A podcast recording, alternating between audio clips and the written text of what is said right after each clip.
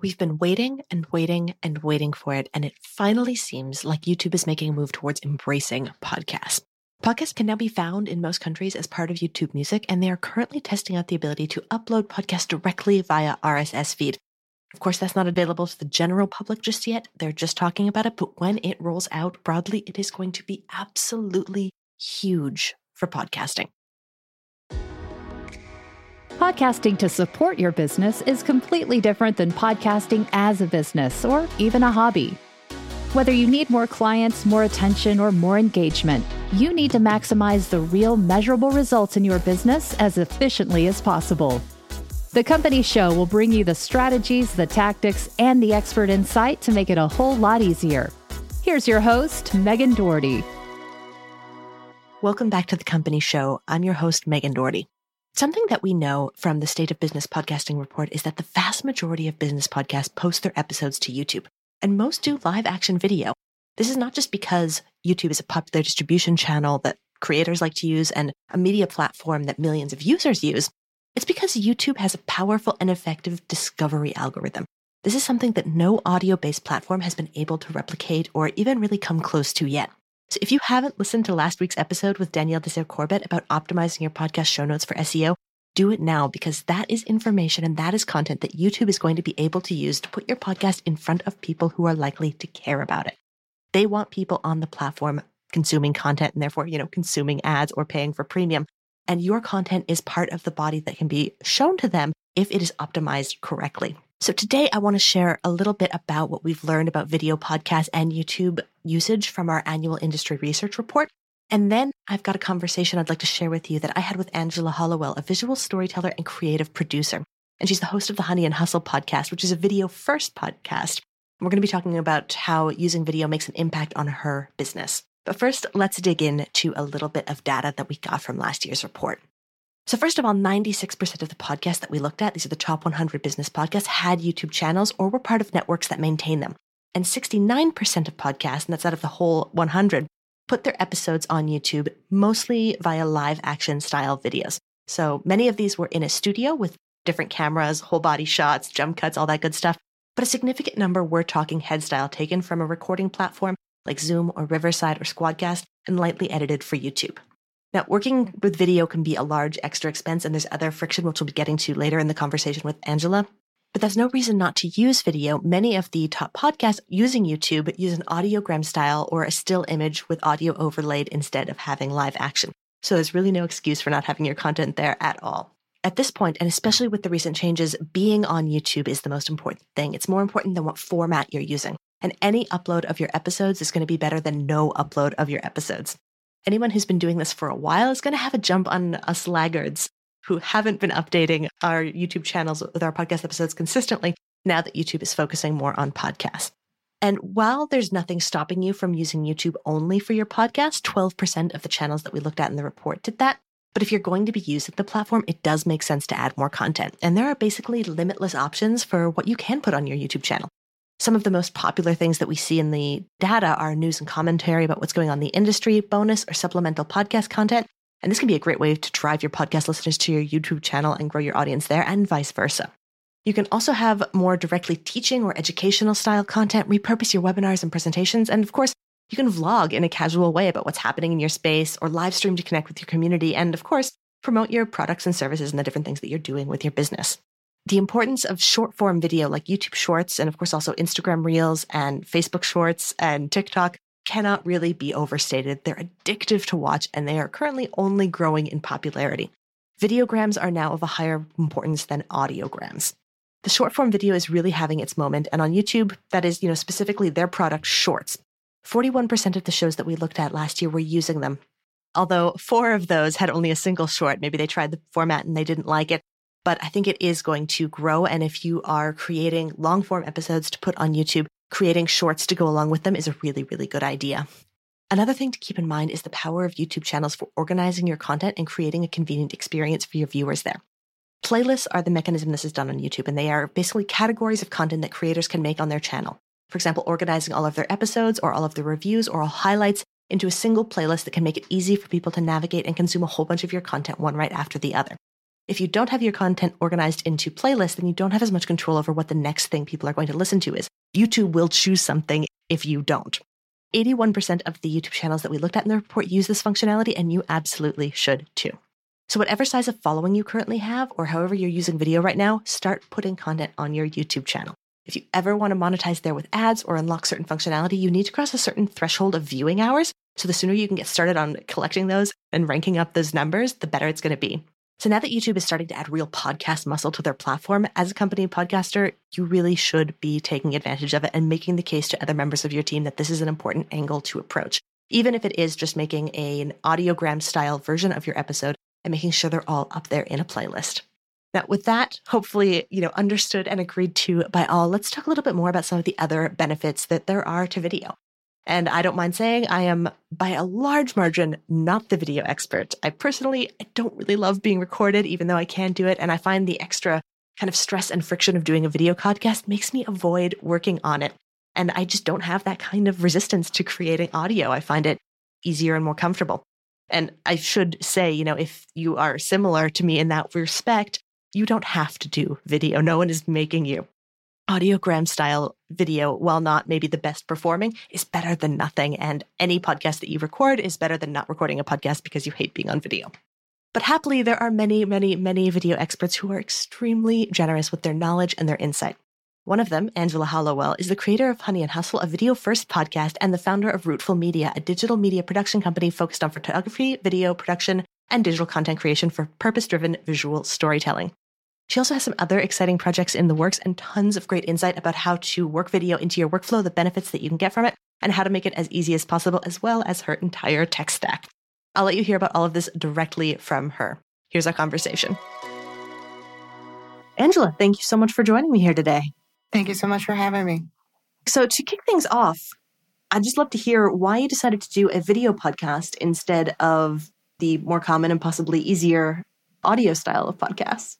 So you would think audio would be easier, but at the time, I and still am a filmmaker and was already doing video professionally for clients. And so for me, doing a video podcast was just a natural extension of the work that I was already doing. Honey and Hustle did start largely as a personal project and still is, and very much considered a labor of love. But for me, it was just a way to exercise a creative muscle. It was a way for me to stay consistent. It was a way for me to connect with people during the pandemic and make something good out of kind of a rough situation. And truly is a way for me to grow as a creator. I kind of consider YouTube kind of my play space. It's where I get to experiment with new video editing techniques. It's where I've gotten to practice largely talking on cameras, where I've gotten to practice interviewing and becoming a better interviewer, which is translated to me being a better interviewer when I'm creating documentary films. So for me, felt really natural. It felt right. It still feels right. And I honestly didn't put the audio on streaming until after the first season was already done. Oh, wow. So for me, it was definitely video first. And I still very much like that it is video first. And I'm excited for that to continue. Very cool. So, in terms of the podcasts that you consume or listen to, do you find you watch more video podcasts or do you listen to more audio podcasts? I 1000% only watch video podcasts. Okay. Well, I'd say a thousand percent, maybe say like 99% because I do have downloaded some audio podcasts while I was on some international flights, but that's the first time I've ever done it or had the urge to do it. I really am more of a visual person. The first podcast that I watched was actually a video podcast. Mm-hmm. Still to this day, that's majority of what I watch. What is it about video that you think is so compelling? I think it's just like getting to know a person beyond their voice. You kind of see their mannerisms. You kind of see how they present themselves, how comfortable they are. You get to see when they're thinking, what their face looks like mm-hmm. when they're thinking, when they're amused, when they're being clever, all things that you can't kind of intuit when you're just listening to someone. And not to say that audio doesn't matter, it definitely does. And you can definitely glean some things from that. And if you're solely a person that likes to gain information, absolutely, audio podcasts are the way to go. But for me, as someone who, yes, I like to gain information, but I also like to gain inspiration from what I watch. And I love the visual aspects of what's happening in video podcasts. And I think that's a very innovative space right now. So I know one of the kind of points of hesitation that a lot of people have when it comes to getting into video as part of their podcasting work is the extra work, the production process, the added complexity. What's your process for going from I would like to produce this as an episode to having a finished video ready to go? So I can definitely agree that video editing is a much bigger lift than audio editing because there's no like, oh, I'm just going to have a little music interlude here with nothing on the screen. That just doesn't work, right? That could mm-hmm. work better as a transition when you're doing an audio only podcast, but that just doesn't create a good viewing experience for people. So there is a little bit more put into well, how does the intro flow? Am I doing a voiceover on the intro? What visuals are showing? When a, people's name pop up on the screen, do people know who they are? Making sure we have their title. All these different elements that make the video easier to watch. And is it just a static screen? Do we do some side by sides? Do we do some punching mm-hmm. shots? Mm-hmm. You know, how do we vary up some of the angles and things that we use when we're making the final product? So those are all the things that I took into consideration when I first started. Honey and Hustle has changed from season one to season three. Now we just wrap that up. And a large part of that was I kind of set the tone that I wanted in the first two seasons. And then I found some really great video editors and was like, you guys take it. Like, you guys take this. And it was easier to grow, I think, that way because now I'm coming in as kind of the creative director now and just mm-hmm. really focusing on the finished product, not just like, is this audio edited perfectly? Did I do this and this and this? Like, it's really about the overall look and feel and flow of the interviews now. That's kind of what we've been prioritizing at Honey and Hustle. What's the makeup of your team look like?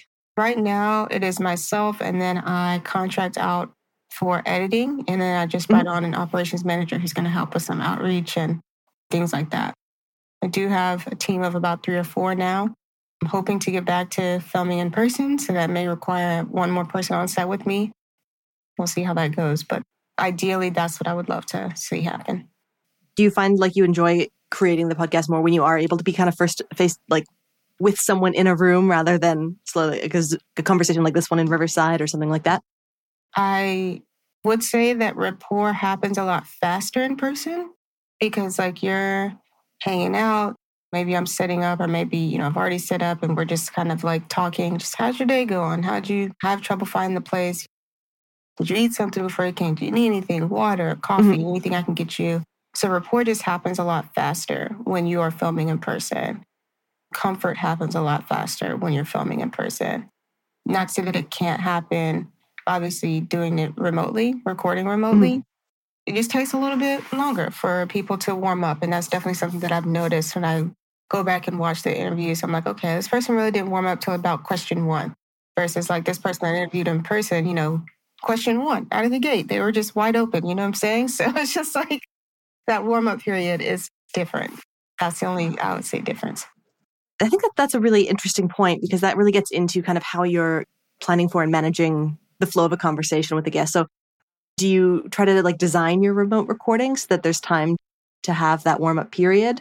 Is this like a consistent, a permanent issue, or have you found a solution for this? It takes people longer to warm up thing maybe subconsciously, I always ask people a facts based question first. So, like, how did the business get started? Or why this business? Why this lane? Why do you do this specifically? Just because when you start off asking someone you don't know that well, who's looking at you through a computer screen, something that's maybe a little more emotionally based, they're probably not going to open up as much. They're probably not going to be as comfortable. And it's going to set the tone for the rest of the interview. And what you don't want is somebody who's uncomfortable for 30 minutes to an hour. So I think subconsciously that's what I started doing. And then easing into more the what do you think, what do you feel, what do you believe questions around question three or four. And again, this is all just almost like a pacing thing too. Mm-hmm. So I'm not maybe necessarily saying, okay, it's question three, I'm going to ask XYZ. But what I'm saying is I'm understanding the pace of the interview and really timing questions according to that and really kind of guiding the conversation in a way that allows them to feel like and truly be the orchestrator of their own narratives. Oh, I like that. So I'd love to hear a little bit more about how you do prep for an interview. What a wonderful goal is to let someone be the orchestrator of their narrative. When you're doing your prep work and planning to have a conversation with someone for your show, what does that look like? How do you kind of set them up for that kind of success? Social media is, is, a good place to start. People's websites. Thankfully, a lot more people are getting on the website train nowadays. And sometimes people have had other interviews, whether that's press or written interviews. Press can be both, obviously. But yes, luckily, a lot of times there is something already out there where the people have been interviewed and they've shared their thoughts on certain things. And so for me, that kind of serves as a guide. Who is this mm-hmm. person? What do they do? What do they value? What makes the way they approach business or life unique? What are some questions they've already been asked? Because I don't want them to feel like they're regurgitating answers from a previous interview. I want them to feel like this is something that is unique to them and that is unique to their story. People cannot get anywhere else. And I know that can be hard, especially if you're getting people who have been in the press a lot, like people who are launching something. How do you make an experience feel unique to them when they've already had 20 interviews previous to you? The challenge gets harder the bigger the guest is, but I think the challenge is where the fun is. Because if it weren't challenging, we would all just do the same thing over and over again. And it would be as unique as AI is right now. And nobody wants that. so we want to add something unique to the space. We want to add something unique to the conversation. And that's always my goal when thinking about what is the story or what is the important part of the story that I want to pluck out for viewers and listeners. How does that kind of work? Because I think that's an issue that comes up really frequently is, you know, you don't want your interview to sound just like every other one. And, you know, you want your guest to think that this is interesting. I've never done this before. But is it just a matter of kind of researching or, or is there something about your own goals and your own objective with the company that helps you get to that unique angle? How does that work? Just in a little more detail if you can. I will always say, and this is for any video I've ever created, the best videos happen in pre production. 90% mm. of a good interview happens in the planning phase. So I would definitely say attribute a good interview to good preparation and good research. The other half is knowing when and how to be vulnerable and how to share stories of your own that leave space for people to feel comfortable in whatever capacity sharing stories that are similar. So I'm probably not going to share that I was married and maybe at one point I wanted to kill my ex-husband. That's probably not something I'm going to share. I mean, until just now. no way, never been married, never been concerning anyone.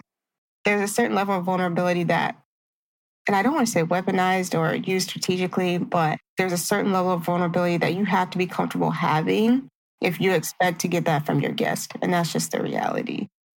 Because I think there's a big difference in saying oversharing and sharing something like, yeah, I've been divorced and I know what it's like to try to run a business while you're not feeling your best and you're losing your best friend or something like that. I think that is something that people can relate to, even if they've never been divorced. They can understand the feeling of going through something difficult and having to work through that very publicly as a business owner or just as a person in general. And so that has been a huge learning lesson for me in terms of sharing a little bit about myself, because you also have to remember as the host of a show, you are the only constant, right? You're going to have a different guest every episode, but you are the only constant. So the people that are listening to this also kind of want to feel like they know you as one. They know certain parts of your story it's good for the guest, it's good for the viewer.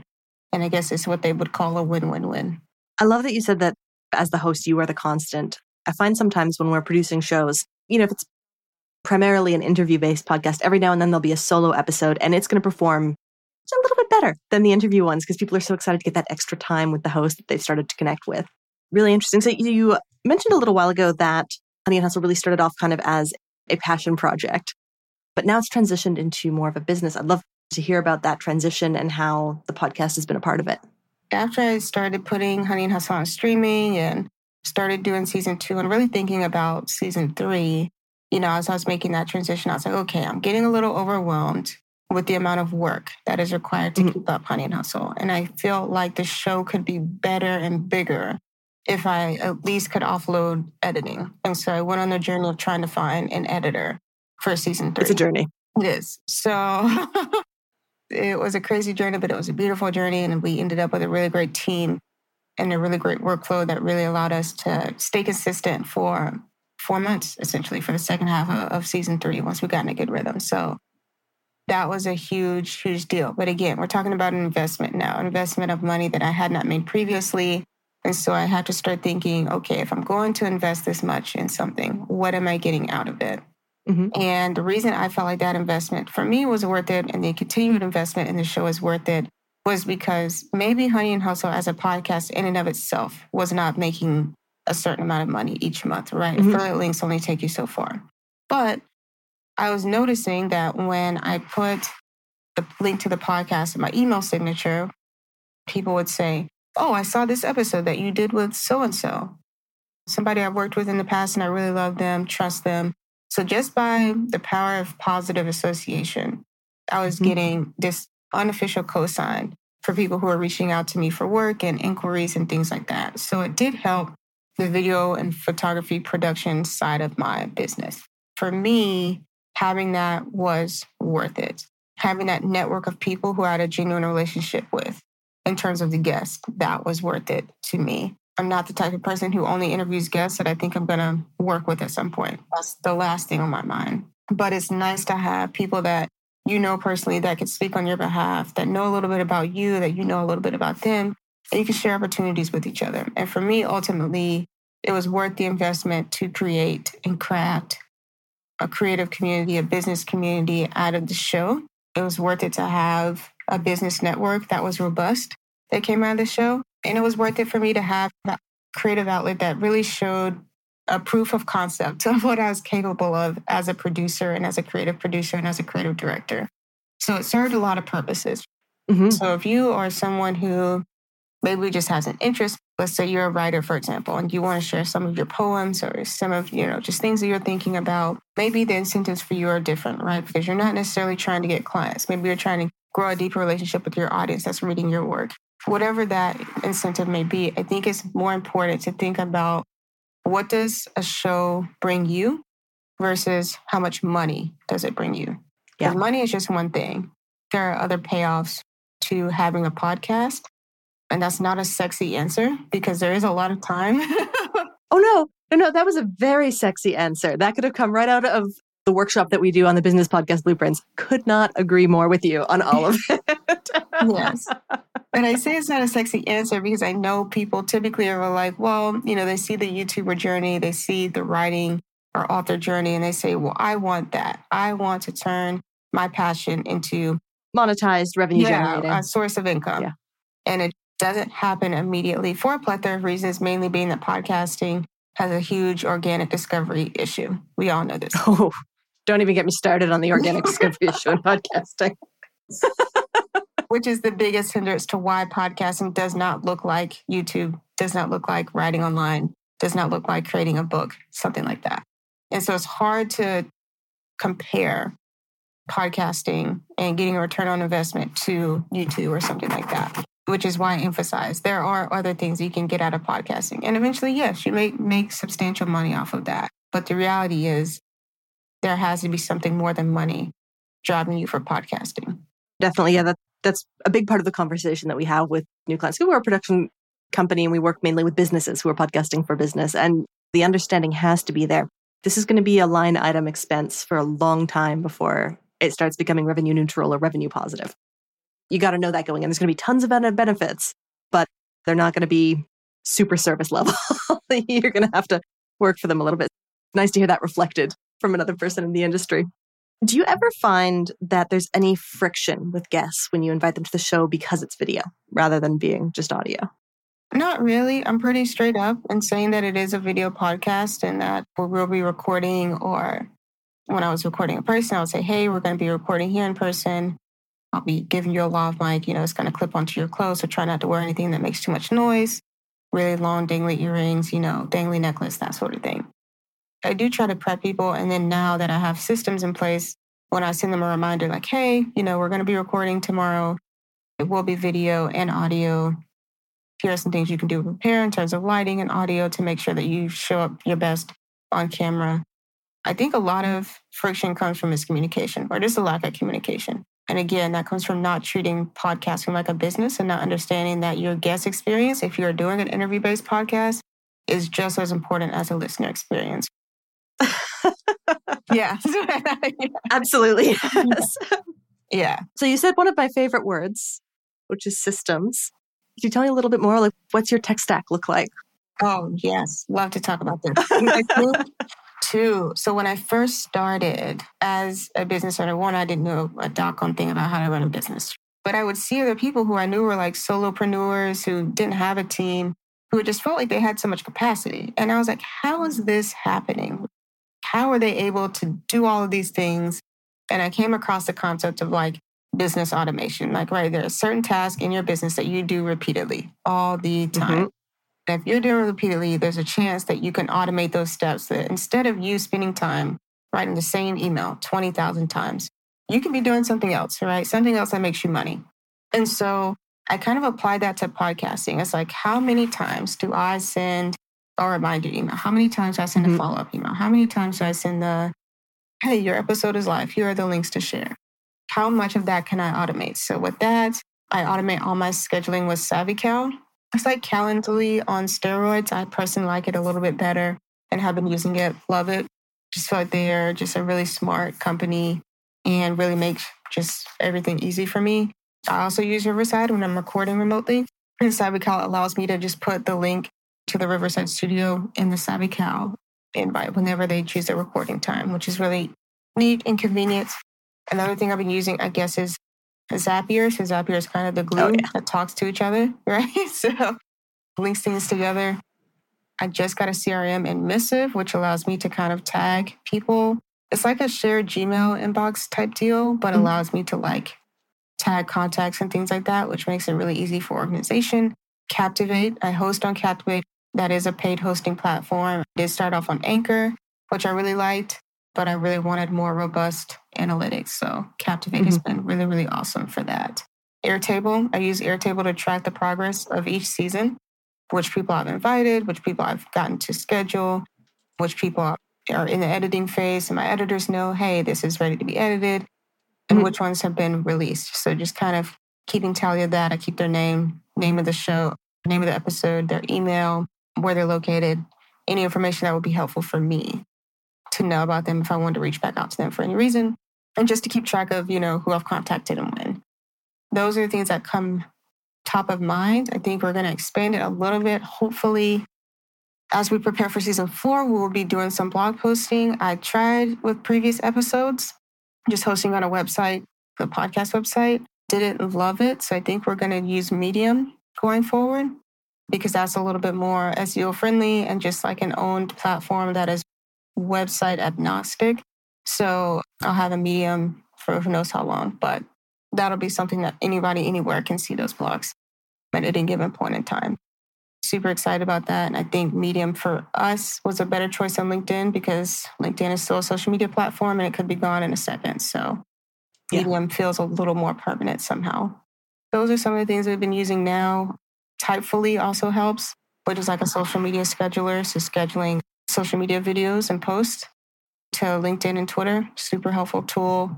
Has really helped grow the YouTube channel because they allow for like a first comment or a first tweet after somebody engages with it. Just little things like that, little things that really help expand your reach and capacity can really help make podcasting less overwhelming. Oh, that's awesome. This has all been very, very good and very, very exciting. Just one more question. I know you've got some new projects in the works. If you wouldn't mind sharing, what have you got on the docket for the next little while? And how is your current show going to support you getting them up and running? Yes, I think the first show, like I said, was really a proof of concept. And that's what put me on the radar for Castos, which is a podcast hosting company. And I have a show in collaboration with Castos called Creative Architects, which will start being released this August.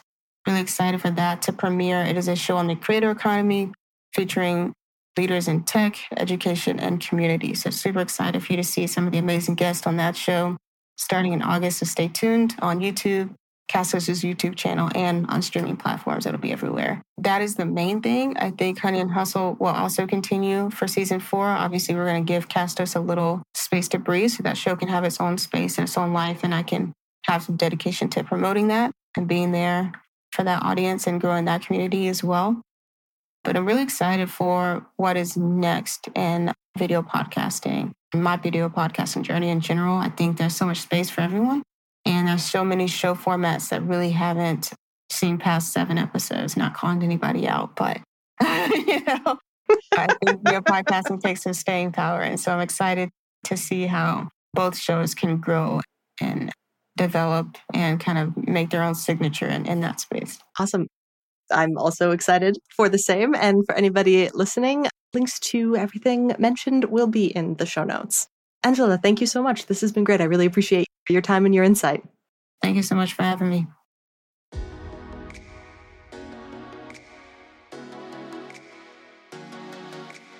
So, of course, there can be a lot of feelings and friction around video for those who are not naturally drawn to it.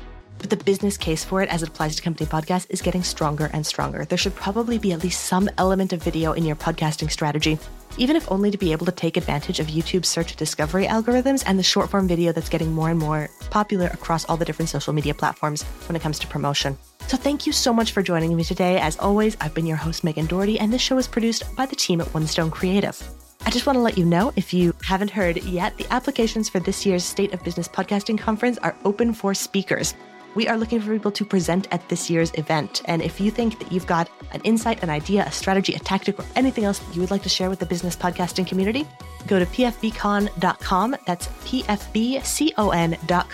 and click on Become a Speaker to share your idea with us. We're going to be making our selections over the month of August, and I would love to hear what you've got to share. Thank you, everyone, and see you next time.